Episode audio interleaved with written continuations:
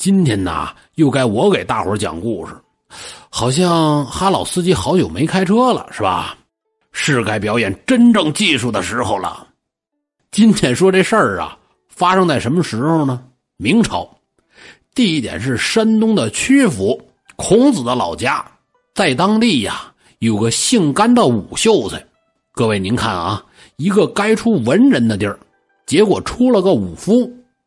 不过咱这位姓甘的武秀才。还总是喜欢呐以文人自居，大伙儿以后叫我甘秀才，知道吗？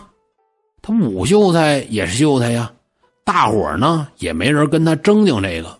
这位甘秀才文人的打扮，头戴文生公子巾，是身穿文生公子氅，拿个折扇扇着胸口，是一步三摇。反正别人问学问上的事儿，一准就露馅儿。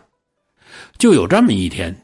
这甘秀才受邀去西山一朋友家赴宴去，席间呐又喝了不少的酒。等到宴会结束的时候，是天近傍晚，夕阳西下。甘秀才从朋友家出来，骑着他这匹马是缓步而行。想回家呀，他得过条小河，也就两丈来宽从河东到河西去。今天甘秀才。在朋友家做客的时候，中午突然下了暴雨，这河面上的小桥啊，让大水给冲塌了。虽然这会儿水落下去了，这河水也得没膝盖。甘秀才一想，我呀，我也别下马了，骑着马我趟过河去，衣服和鞋也湿不了。想到这儿，正准备催马过河，冷不丁就瞧见旁边有一位小媳妇儿。穿的衣裳是特别的素净，不是大红大紫的那种。可是啊，这小媳妇是身材窈窕，再往脸上一看，哎呀，美艳动人，长得这个漂亮。这会儿这小媳妇跟河边这正转悠呢，那意思就是想过河又不敢。这女的长得漂亮，甘秀在这会儿都瞧傻了，盯着人家。这小媳妇一抬头。与这甘秀才是四目相对，甘秀才本身就好色，一张嘴打招呼啊，他就不在道上。哟呵，哪儿来的美人啊？啊，怎么上这儿来了？用文言词形容甘秀才，他这个就叫聊骚啊。这小媳妇抿嘴，扑哧笑了。这一看就不是正经人，要是正经人，不搭话就躲在这儿了，对吧？这小媳妇一笑，哎呀，太漂亮了！眉宇之间说不尽的万种柔情。哎呦，公子，我姓石，名叫俏俏。哎，前不久啊，刚死了新婚的丈夫。甘秀才一听，哦，哎呀，怪可怜的。哎呦，公子，听你这笑，是可怜我吗？啊，是啊，怎么不是啊？我这叫气急而喜。其实啊，我是一个秀才，你叫我干秀才就好。哟，感情您是个文人呐？那是。哎，对了，这小娘子，你在这儿干嘛呀？嗨，不瞒您说，我家住在城西土岗子那儿。我家门前有棵野梨树，树下呀有这么一间茅草屋。那就是我的家，我今天刚从娘家回来，正好走到这儿，看河水又这么深，只可惜呀，没有驾着漂亮船的情郎来渡我这美娇娘啊！甘秀才一听，哎呦呵，这这小娘们上道啊！嗨，我说小娘子，我这马儿是腿壮背阔。如果美人不嫌弃，那就请上来和我合乘一匹马，以马来当船渡过这河去，你看怎么样啊？这小媳妇瞧瞧，哎呦，这这合适吗？这小媳妇问甘秀才，甘秀才那可会说了，嗨，合不合适的你想啊？这会儿天可黑了。荒郊野外，豺狼虎豹，说不定啊还有流氓呢。他吓唬人家。哎呦，您别说了，我怕。只是两人合骑一匹马，实在不大雅观。甘秀才又接着劝了：“嗨，这天也黑了，是吧？路上也没人，没人认识咱俩。这小媳妇听完，害羞的一低头，算是默认了。这跟甘秀才同坐一匹马，趟过了小河。甘秀才这回可得手了呀！小娘子，小娘子，我得扶好你，我怕你掉下去。拿手一摸小媳妇的腰，小腰这个细呀，可是就感觉这一股凉气顺着手往身上传，寒气彻骨，就这么凉。哎呀，小娘子啊，衣衫如此单薄，你不冷吗？小媳妇低着头，嗯了这么一声。俩人同坐一匹马，天黑进城了，然后是穿城而过，就来到了城西土岗子这儿。果真有棵野梨树，树下呢是一间茅草屋。于是俩人下马，秀才郎君来进屋坐会儿吧。天也黑了，我家没人，就我自己。哦，那那我坐会儿。这把马拴在野梨树上。小媳妇儿把头上的簪子拔下来，往锁门的锁头眼里一捅，咔一声，门开了，进了屋子，点燃了小油灯，屋里就亮了。这么一看，屋里收拾的干净，床上的被褥啊铺的也特别的厚实。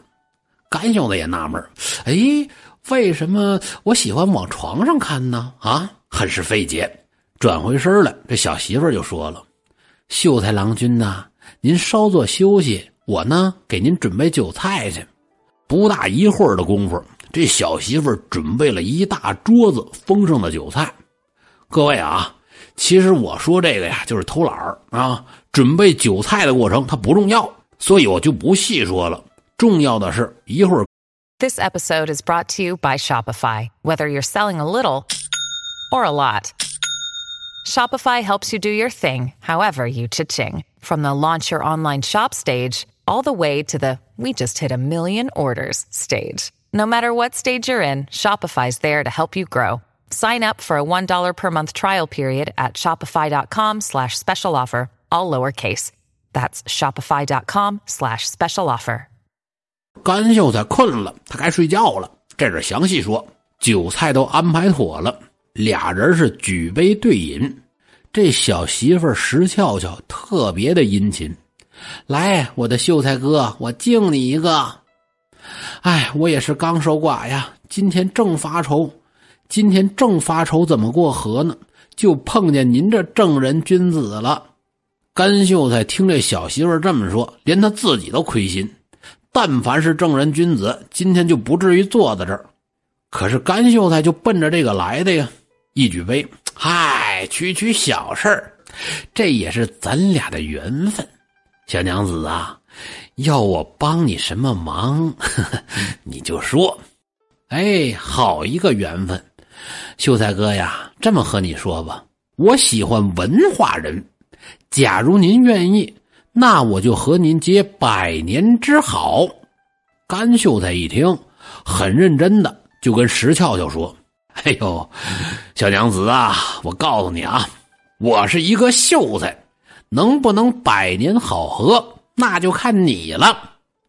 甘秀才这人呐，心眼就多。我跟你说我是秀才了，你乐意的呀，是吧？我可没说是文秀才还是武秀才。这小媳妇就高兴了，连着敬了甘秀才好几杯酒。这酒喝到什么程度啊？酒至微醺，是情意正浓。于是这小媳妇儿还挺雅致的，念了这么一首诗，什么内容啊？秦汉文章得未曾，可怜幼妇貌倾城。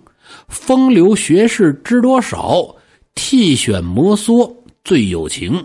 各位啊，石俏俏念的这个是跟甘秀才说自己的出身，不过这段出自《曹娥碑》，这碑的背面啊有八个字是字谜。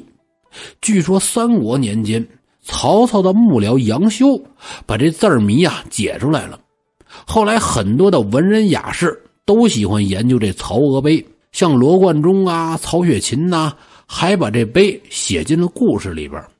石俏俏用《曹娥碑》里的东西说自己的身世，证明这石俏俏特别的有文化。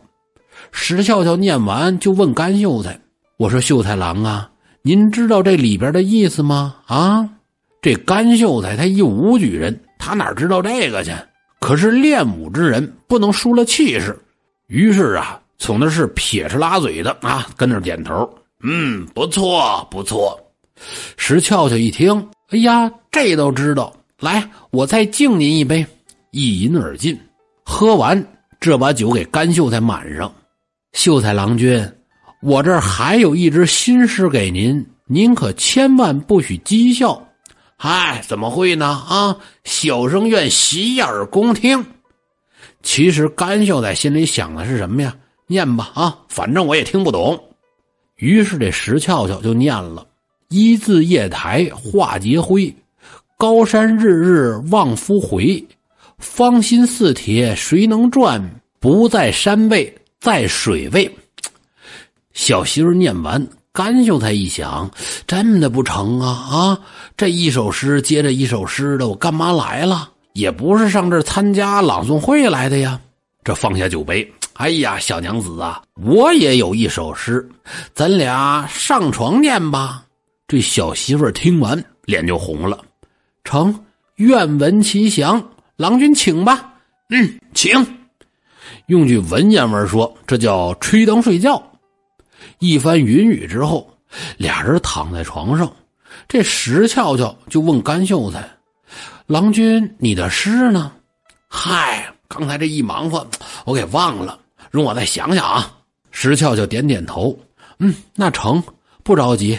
我这儿倒是有首诗：今夕知何夕。”得遇风流子，三生惊破钟，一片斜阳里。郎肯抱妾眠，妾愿为郎死。石俏俏念到这儿，还差两句就停了。郎君，你把这首诗接下来吧。甘秀才他哪会这个呀？石俏俏就缠着甘秀才接，不接还不行。这甘秀才憋了半天，就说了：“我。”我是武秀才，其实不识字儿，这把实话给挤兑出来了。石笑笑一听，当时就翻脸了。哎呀，真想不到你外貌堂堂，心中却无点墨。虽然风流，却是一个一字不识的文盲。你可真是十足的淫棍！说完，把这甘秀才用力往床下一推，然后啊。就把他一丝不挂的赶出门外了。甘秀才赤身裸体的站在当街，小风一吹，酒劲儿就上来了，就觉得天旋地转，人一下就昏过去了。等到天亮，甘秀才醒过来，就发现呐自己睡在荒野之中，衣服、鞋、袜子扔得满地都是。一看他这马呢，还在边上吃草，并没有逃。附近房屋也没有了，面前只是多了一块古代的石碑，碑上的字迹已经看不清了。这甘秀才回想自己的经历，哎呀，我这昨天是遇见鬼了呀？难道跟石碑睡了一宿觉吗？这赶紧把衣服穿好，启程回家。到家之后是大病了一个多月，后来有路过的人。见到了这块古代的墓碑，都很吃惊。这河东的石碑怎么过了河了呢？又穿过了城，到了城西呀？谁都不知道这石碑曾经是甘秀才的相好。再后来，这块石碑经常的化作美女来引诱村上的年轻小伙子。当地人呐，弄了些柴火，把这石碑就给烧毁了。烧完之后。这才没有了怪异的事情。好了，各位，今天的故事就讲到这儿，咱们下期节目见。